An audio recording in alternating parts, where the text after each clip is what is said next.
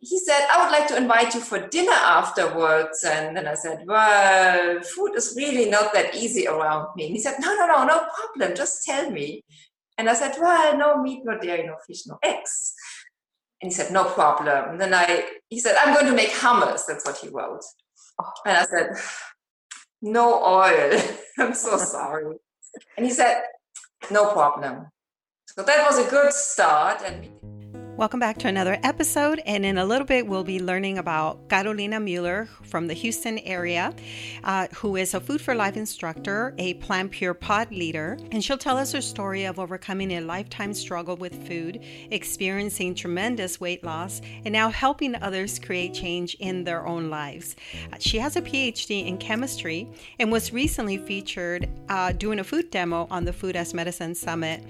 Uh, now, this podcast is a little different because she will give us a food demo uh, during our conversation. So, if you go past 30 minutes on the podcast, that's around the time that she'll start talking to us about a traditional German dish that she grew up with that is now plant based. A couple of announcements before we speak to Carolina. Make sure to subscribe to our podcast for more great interviews. You can go to our website, plantbaseddfw.com forward slash podcast, to learn about how you can listen on iTunes Stitcher, Google Play, SoundCloud, Spotify, and now iHeartRadio. And I also put our podcast on our YouTube channel. So the link to the YouTube channel is bit.ly, B-I-T dot L-Y forward slash plant based DFW. And I'm about to start a series of healthy plant based cooking videos for you um, that are all doctor approved. Okay, so make sure to subscribe to our YouTube channel for that as well. And I wanted to let you know about PCRM, the Physicians Committee for Responsible Medicine, now offers telemedicine in the state of Texas. So you might want to go to their website to find out about that. And also, they're offering an eight week nutrition class that I've previously mentioned. So you can still sign up, pcrm.org forward slash nutrition class. I send out a weekly newsletter that includes our podcast guest. I include recipes and all the other other information to really get you started on a healthy plant-based lifestyle. Finally, I think you're going to want to write this down or at least um, make sure that you check the show notes there is a 21 day online event that Dr. Riz is part of, and this is a diabetes summit. It's called the Diabetes Turnaround Masterclass. It includes 20 top influencers you learn the truth about reversing type 2 diabetes and discover simple, effective ways to lose weight, uh, free yourself of chronic disease, and live a longer, healthier, more abundant life. The link will be in the show note. Make sure to subscribe for that. It's a free summit. It begins September 28th, and I will include the information as I get more details on that. Okay, let's hear from Carolina. So, welcome, Carolina. How are you? Thank you, Maya. I'm so happy to be with you and to join you on your podcast. Well, thank you. I've been wanting us to kind of sit down and have this kind of conversation, and we both have been pretty busy. Um, well, let's start because um, I do want to know how the pandemic has affected all your activities. And I'm signed up to your uh, newsletter that I received today, so I'd like to touch on that as well. Um, can we start with your story? I know that you have this amazing story about weight loss, and um, and tell us about that if you'd like. So I, I come from a family of uh, four children. I'm the youngest. And really early on, um, like a few months after my birth, I actually had problems with vomiting and I was a very sickly, thin child.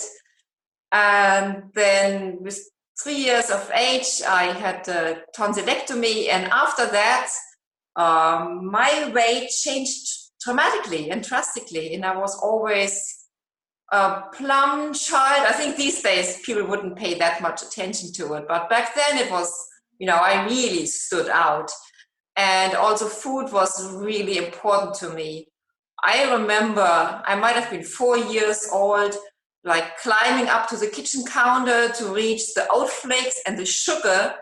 And I would make myself an extra bowl of uh, oat, rolled oats, sugar, and milk with you know four or five years old i was always hungry i was like you know food was a little regulated in my family so i was always like looking for extra food like all my life it never stopped Any idea what was driving you to eat so much? I wonder if something had really changed in my, or maybe I never had a particularly good uh, gut microbiome. And then over the surgery, with, you know, you have to be um, without food for some time, you get more antibiotics.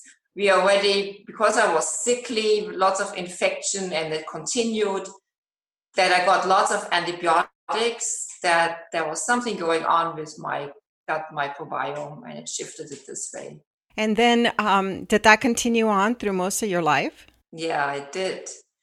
Um, I had it, so when I was 18, I did a, a fasting um, health spa. It was actually mostly juice fasting. I got a glass of carrot juice and a, and a big cup of vegetable broth every day. Mm-hmm. And I lost weight, and I was like the weight I really would like to be for the first time in my, you know, after my teenage or like as long as I can remember. Mm-hmm. And it didn't last very long. It was a very traumatic time in my family. My mother was diagnosed with cancer, and I sort of totally spiraled out. I would gain the weight back and twice as much, and then I would do some fasting again, and I would lose, and it just went up and down and up and down the last time I had one of those weight losses was when I came to the US when I was 20 years old. It was very exciting here. I ate fairly healthy with lots of salads and I lost the weight. But then when I came back for grad school, like depression hit again and I gained all the weight back. At one point, it ballooned up to 240 pounds. And I pretty much settled between 200 and 220 pounds wow. for many years of my adult life. Oh my goodness. And how did you begin to discover that you can use food as medicine?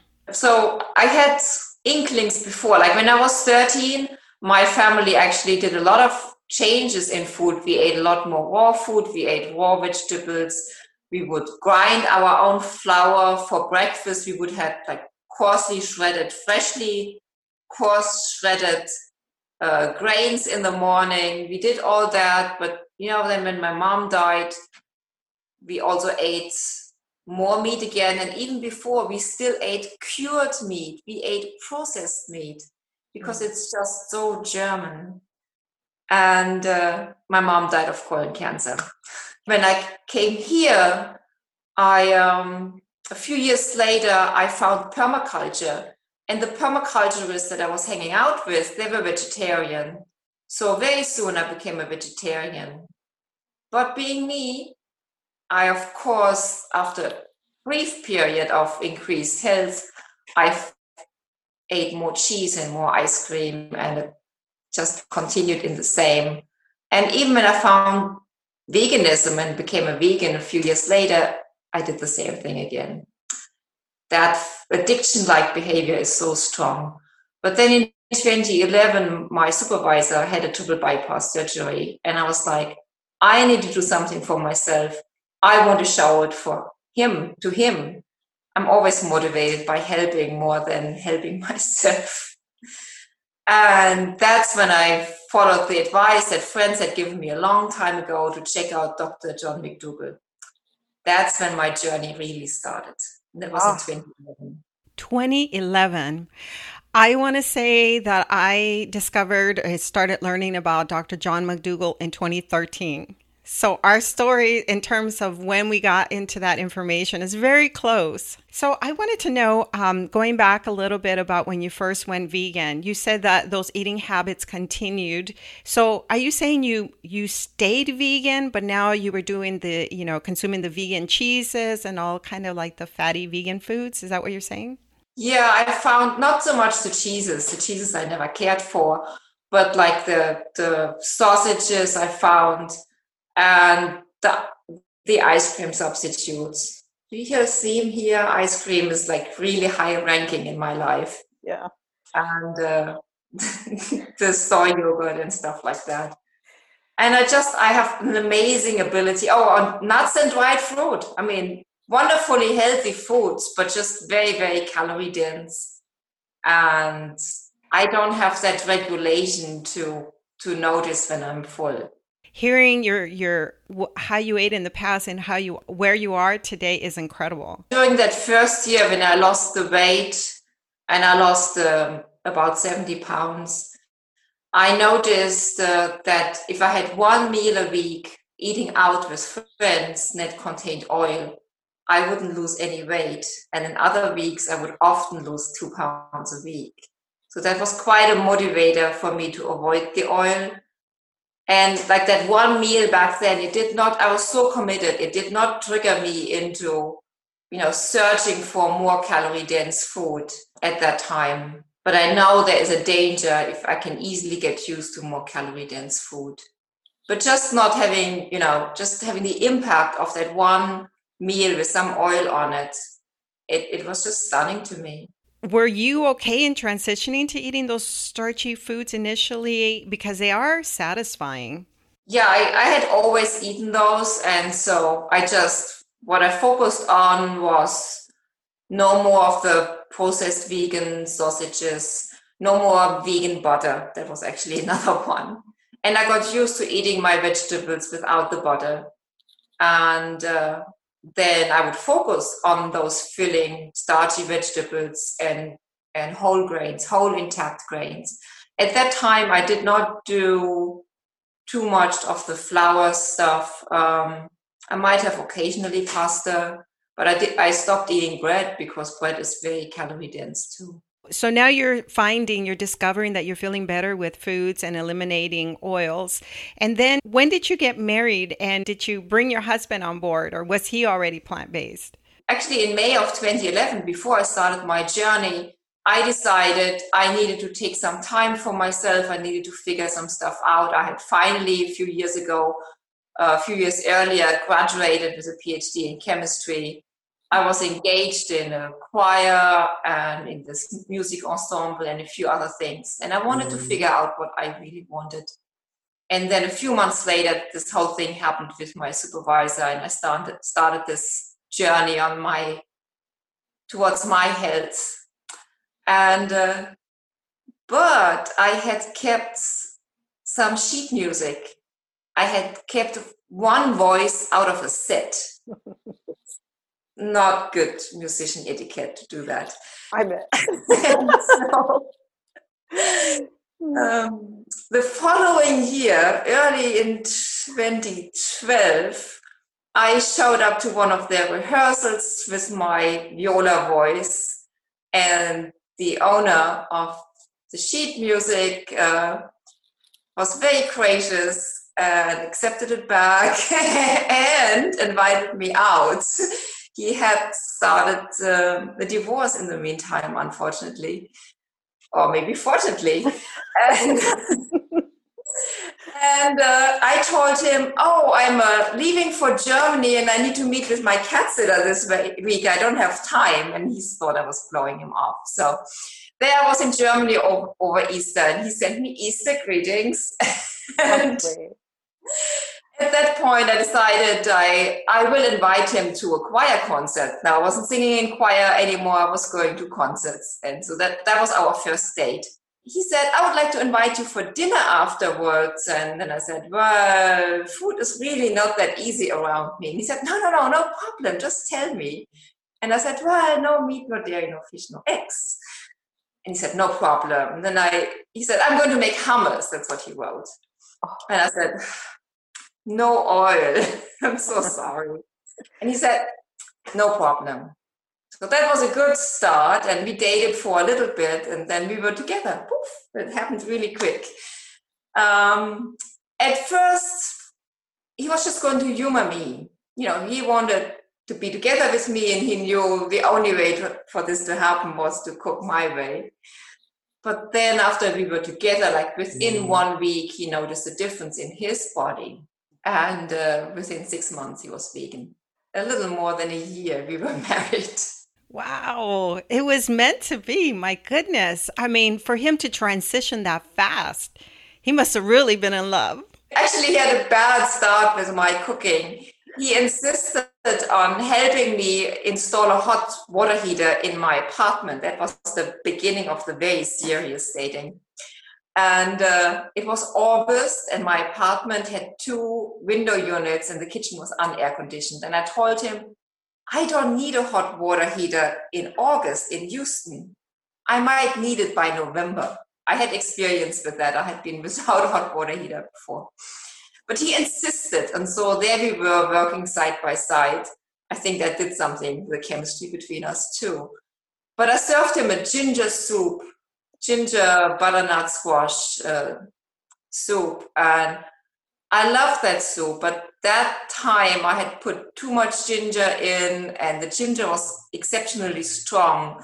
So he ate the ginger soup. and he totally trusted his own cooking at that point. But in, in the meantime, we really changed. So I knew of your husband's cooking because you you share that, and you even um, in your food demos sometimes recommend the canned whole tomatoes that he says are like the best. And I want you to know I use them now. I use that brand as well. Carolina, at any point did you do any lab work to kind of compare your numbers before you went plant based and then now? I wish I had, but I was so doctor phobic at that time. Um, it's you know when you're so overweight and stuff going on, I I really didn't want to see anyone. And then I suddenly started on that, and it, things happened so quickly that I didn't even think about it. But what what I really noticed is I had uh, foot pa- pain, like waking up in the morning I was so stiff. I was stiff in the hips, but then just the feet. Um, I might have had plantar fasciitis. I never had a diagnosis even. I just um, one thing that I did all these years before. There was one pair of shoe I could wear without too much pain, and it was the Masai Barefoot Technology shoes.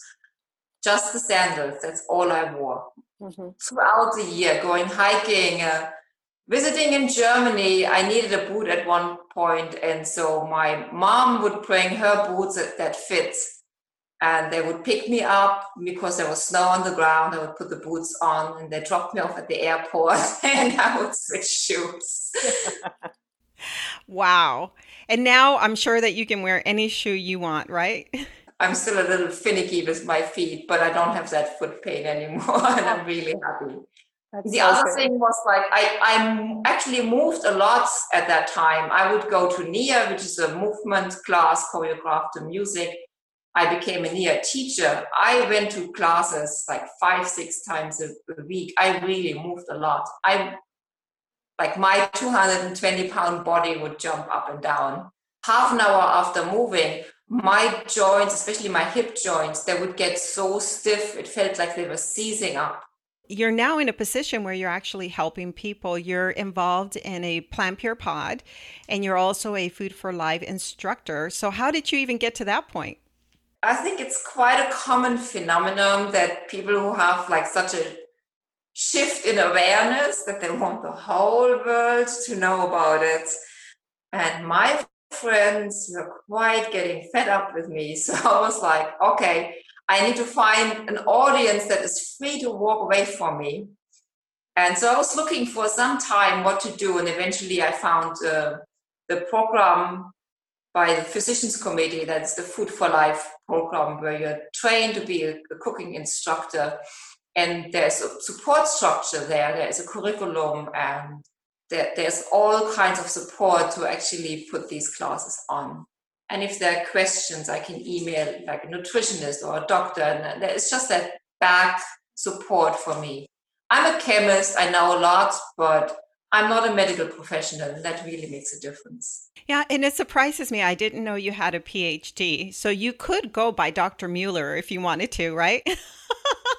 yeah, I, I could. And for me, it's always in this setting, particular, if I say I'm Dr. Caroline Mueller, people think I'm a medical doctor and I'm not. So, mm-hmm. how often do you use PhD after your name? Because I don't remember that, seeing that before.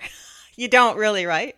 I have dear friends tell me that I really should. You so should. I get used to it. You should. You've worked really hard for that degree and it's still important. So I saw you. Um, I think I saw you twice because I, I mentioned the American College of Lifestyle Medicine. Were you there or was I confusing it with the PCRMs? conference? Okay. It actually was the International Conference on Nutrition and Medicine last year in Washington, D.C. Yeah, last year when we saw each other there and, and we marched in white coats to the Capitol to basically kind of in a non aggressive way say, you know, ditch the dairy, do away with meat. And it felt, it was my first time going. It felt so wonderful to be part of such a large movement, a wonderful organization like PCRM, Physicians Committee for Responsible Medicine. And then you were there. So that was like a big plus. but it's just been wonderful to be part of this. And then I know even at that conference, the Food for Life instructors kind of have their own little get together as well, right? That time we had a special day for us. It was really wonderful. We had uh, training in how to deal with getting the word out. That that was the the big part last year with Stephanie Redcross from Vegan Mainstream. And you mentioned briefly what a Food for Life instructor is, but for those people that may not know, I kind of want to just uh, mention how I even uh, met you. Is through knowing Dr. Chawla, doctors Manish and Bandana Chawla, I attended some of their events, and you happen to be one of the instructors that was doing a food demo. And I found you to be entertaining, um, you know, such a nice spirit and energy that you have. And then, of course, your food is delicious. My sister, at the time I dragged her to um, one of the events, she loved you. She was like, Where can I learn more from her? And so let's talk about the Food as Medicine Summit. So you are actually uh, you're involved in it as well. What should we expect to see in um, see you doing at the summit? The theme that I picked was uh, sauces and dressings because I think they really help prepare something and then you can combine it with fast vegetables and so there's always something to eat. And so I introduced a few salad dressings and I really wanted to make it super simple. So for for us, for example, if there's nothing else ready, there's always vinegar. And it's very easy to switch up the flavors a bit by having a couple of different vinegars at home. Mm-hmm. Or like if you have uh, lemon or lime juice at home, it makes a wonderful salad dressing just by itself. And then you can spruce it up a little bit by mixing in tahini or mustard or um, mixing in a fruit, like just balsamic vinegar and strawberries makes a wonderful salad dressing. Mm-hmm. So that's one part. And then I introduce a very simple marinara sauce. And one of the challenges to myself, because I had never done it before, was to make a cheese sauce. And since then, we love it. I have made it again, and I think it will be a staple. You can put a little bit of cheese sauce over sweet potatoes and potatoes and Brussels sprouts and all kinds of vegetables, and yeah it's an instant boost. Yeah. Well, Carolina, those categories that you just mentioned, like the sauces, the dressings, the marinades, are the key to making food taste delicious. In my last cooking class, we had the discussion, uh, and I asked uh, Dr. Bandana Chawla to speak up to it too. With salt, for some people, it's really, really important. For me, for blood pressure, I actually probably do better with a little bit of salt because my blood pressure tends to go low. But then salt also makes food more attractive. So to someone like me who tends to overeat easily, it's actually better if I tone down the salt. And I think there are some people who probably have no problems with it one way. So my husband, the arrangement at home is that we cook without salt and he gets to sprinkle on salt on the surface. Yes. And then we use a little bit of miso or mustard and they prepared mustard they tend to contain a little bit of salt or if we buy some salsa. So it's minimal salt really i mean the quantities is so much lower than if you buy any processed food. Right i agree. So because you don't have additives and preservatives in your dressings. And um, yeah same thing with salt. I'm a believer. I avoid salt, but if I'm cooking for someone else, I may add a little bit at the very end so that they can still, the flavors can be enhanced for them. But my goal is also to introduce fresher, um, easy to make meals at home. So I don't want to discourage them by making the food bland either. So I was interested in knowing, first of all, um, what were you doing in the pod and how has that changed for you now that? we have a pandemic going on and we can't gather as much. The first cooking class I ever did, one of the participants said, it would be really lovely if there was ongoing support structure. But that was in 2015, and Plant Pure Nation didn't exist yet. And then, as soon as I found Plant Pure Nation, I watched the. Um, it was already on YouTube, I think, when I found it. I watched it and I was like, yes, that's how we create community. That's how we bring all kinds of people together the people who do raw vegan the people who do starchy vegetables the you know there are all these different flavors we can all be together in this container of plant pure pods and support each other and we can involve doctors and nutritionists and people like me who who just offer cooking classes and i just love the idea and so i went onto the web page and i was writing to the pod and there was silence. and then somebody asked me, Would you like to be the pod leader? And I was like, No, thank you. so luckily, Leah Stoller stepped in and rejuvenated the pod. And then we met in restaurants or like a juice bars. We met at uh, the salad place. And people said it would be so nice if you could have a potluck. So I was working on getting us a potluck place, and I finally convinced uh, my church where I was teaching a cooking class to give us some space just one time for a potluck, and people loved it. And then a little later, Leah Stoller said, "Okay, I did it for a year. It's your turn now." and so since I think mm, summer of 2018, I want to say. I've been pod leader. Mm. And it's mm. really the back to back of you know cooking instructor and having people in classes and then say, if you want to have continued support, please come to the pod and from the general public, whoever finds us, and um, patients and participants in what the, the lifestyle docs clinic offers with Dr. Bandana and Manish Chawla. We all come together and before the pandemic, we had several times where we had 50 people attend our potlucks. I think that's what drew me so much to the Houston area is the collaboration among the pod leaders and so many pods in that area, which is very different than Dallas. Although we just had two or three that just um, got started right before the pandemic. So um, some of them maybe had one meeting.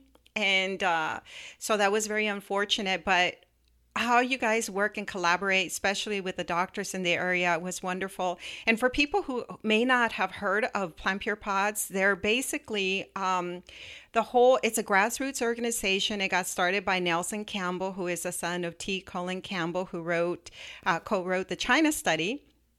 And uh, basically, he started this movement with Plant Pure Nation of just getting people to kind of organize and offer support in their community. And so we got started in well, we were doing it in 2018 before we officially joined because I wasn't sure if, like you, I got on the website and I was like, but I checked every pod that has signed up early in 2016 and no one was active. I reached out to the leaders. I asked, Are you guys doing anything? I'd like to get involved. And no one did anything. So I started it. I started plant based DFW. And I was fortunate because my husband's a doctor. He could talk about the medical aspect. And then we started collaborating with people that were doing things on a smaller scale in their own home. So you're still sending out your monthly uh, newsletter. How are you able to maintain a sense of community now online? The beginning of this month, we had a very nice meeting. I think we had maybe 20 people show up for our online meeting, which is a nice group. And we had some people who are new to it, they're just exploring, they wanted some easy recipes. I really love when I hear back from the community. I've been encouraging people to email me, that's a little sparse, but coming to, to those meetings is great. And then the other part that I do, it's not directly the Plant Pure part, but I'm working on the climate action team of my church. And so there is actually a little bit of overlap in people now. And there I have meeting with the other organizer, and that feels really like a community. I I wish someone else in my Plant Pure community would help with playing off ideas, what we can do. I really do well when I get to talk. I process a lot while I'm talking, unfortunately. Mm-hmm. And so it, it stimulates me, it gets me energy, and then I'm willing to do stuff. Yeah, I hear you. Well, this is kind of like what we're using the podcast for now is sort of to offer tools to our community because we're not doing lectures. Whereas before we could invite guests uh, to speak at our events, now it's like, well, if we can feature people like yourself and tell and, and let people know that you're available in Houston. And even if you're doing things virtually, it's, you're still a resource. Actually, in March, we had a doc- documentary screening, Code Blue, and we had a fabulous meeting. It was co hosted with the church, and we brought in health professionals. We had seven, six or seven groups with two health professionals each, and then people um, could interact with the health professionals for 15 minutes and then they would rotate around and so they had a chance to talk to four different groups. People really love that. And i hope that i can do something like that online again. Now that code blue is online and dr Saray Stancic is actually willing to to do interviews and q and a's i really hope we can get a interested group together that helps us to spread the word and we, we can do something with her. Mm-hmm. I find her story and the way she interacts and gives, I find it so moving and touching. And she also does a lot with medical students.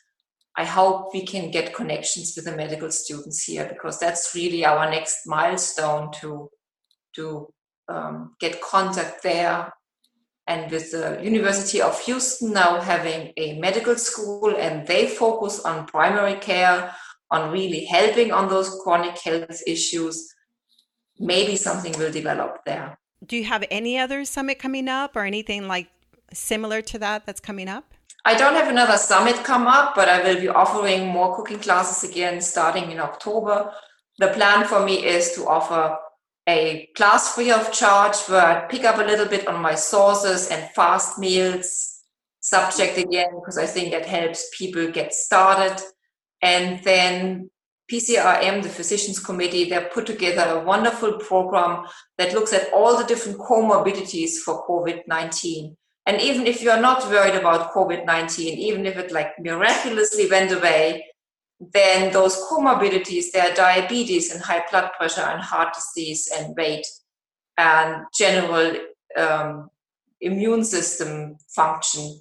Uh, you know, even if the food wouldn't do anything to help us with COVID 19 or if it like disappeared overnight, then these issues, they are still with us and they still kill so many people and make so many people suffer. I hear you. Yes. And so if people want to watch you or follow you, um, what's the best way that they can contact you?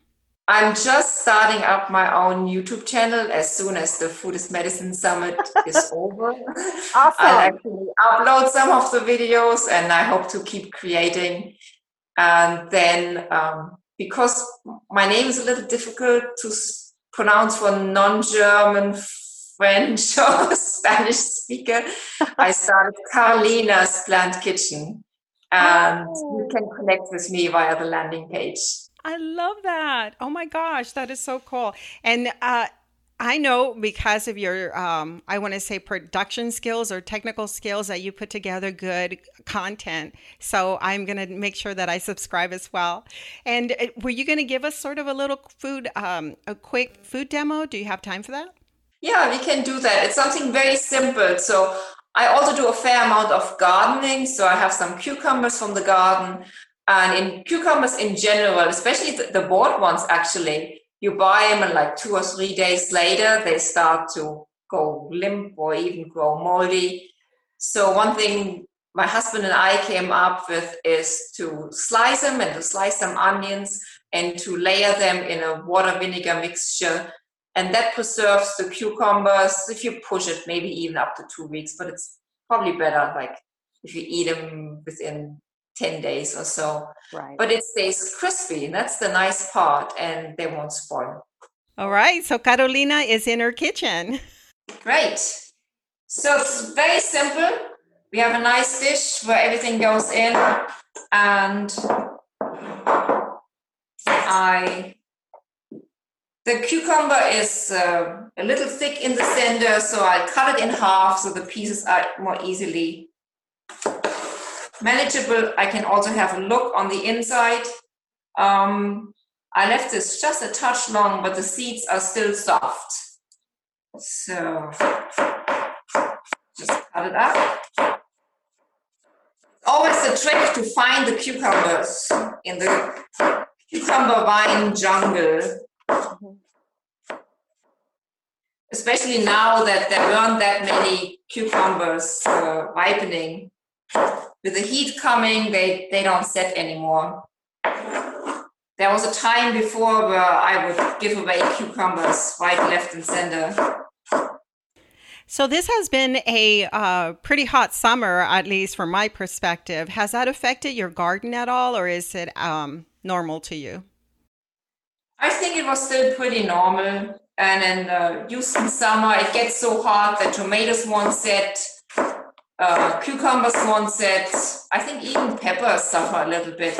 We still had eggplants and we had a few cooler days. So as soon as the rain came and it got cooler, we got some beans again. We got the cucumbers again. And um, but yeah, eggplants were still coming. I, in fact, I have like three bags of eggplants in the fridge. So we're exploring all our eggplant dishes. The, from baba ganoush to someone reminded me of uh, I think ikri, the uh, Russian oh. um, dish where you roast the eggplant just like for baba ganoush, but then instead of mixing it with tahini and lemon juice, you mix it with a tomato paste and uh, sauteed onions. Mm-hmm. So maybe these onions should be quarters too.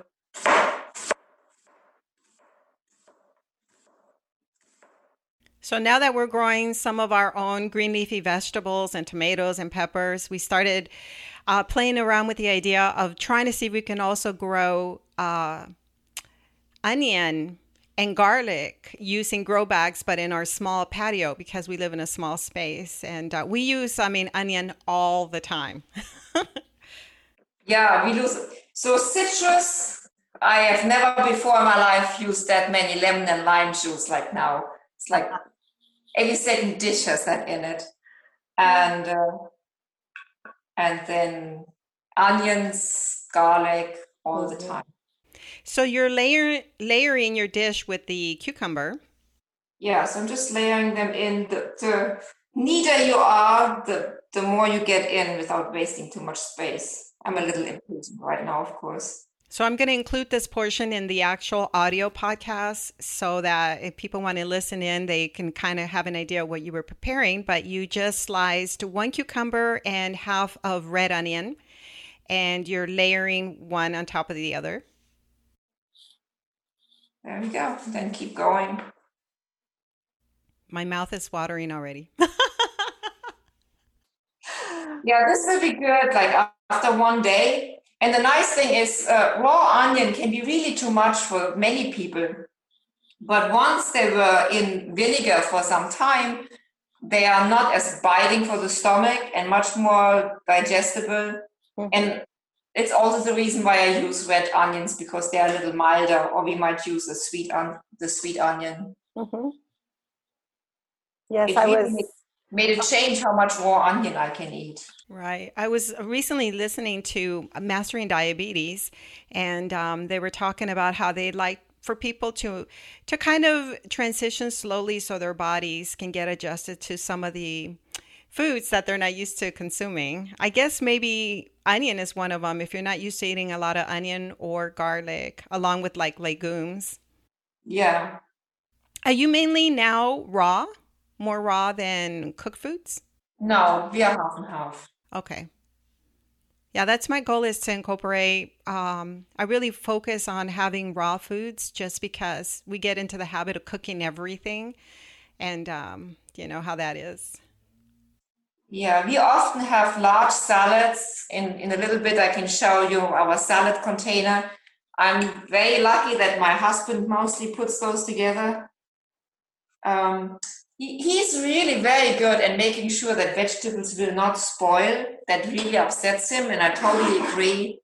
if you look at the data, it's like 30 or maybe 40% of food is wasted in food spoilage. And considering the environmental cost of growing food, this is just, you know, we really need to change this. So he makes sure that all the vegetables we buy actually go into us as food and not into the compost pail. Yeah, that's a good point. Do you um, also try to freeze some of your vegetables if you just can't consume them fast enough? Yeah, we do. We right now, like with our garden vegetables, we have been freezing beans, and I think we might be experimenting freezing the roasted eggplants. We have been like sometimes when you get a good deal on fruit, we have been freezing fruit. But then for like the cooked food, we cook in batches and then we fill it mostly because there's limited freezer space. We fill it into jars hot and seal it hot, and then it will stay okay for you know several weeks, mm-hmm. and that way we have variety to eat. Mm-hmm. I found myself having to freeze some of our peppers because we couldn't eat them fast enough either. So uh, all the little things that we have to learn along the way. Do you grow your peppers outdoors or are they indoors? Well, we grow right now everything indoors using a hydroponics water system. So it's basically just water, nutrients that we put in the water, and then we use LEDs in addition to that, LED lights to help them grow. So we have such a small space where we live, and our patio um, receives too much heat, I think, and then also when it there's wind, I mean, nothing can stay in my patio. Everything gets blown around and a lot of dust comes through the area too because of how we're, we're kind of on a corner so we receive wind from like two ends depending um, and we have found that growing indoors and it's not for everyone but we have found that our foods uh, we don't have any issues with bugs eating our foods and they grow faster and we can easily maintain them because I check on them every single day and we do I do pollinate some of the flowers. so because I want, what happened? Are you a busy bee? I am the BCB. Oh my goodness. Because they're not in a natural environment where the bees and the insects, you know, would help pollinate the flowers or even just a breeze would help.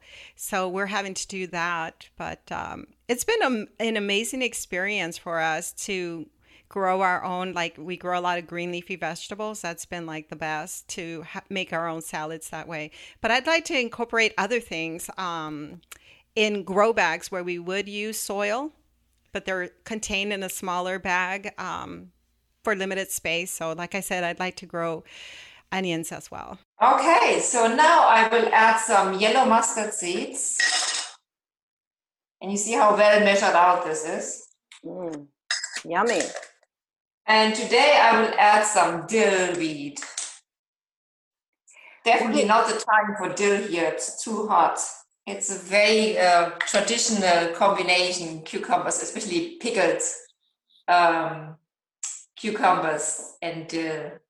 Mm-hmm. You know, my mother, she she cooked all, she prepared all the uh, pickled cucumbers that we ever ate as as a family.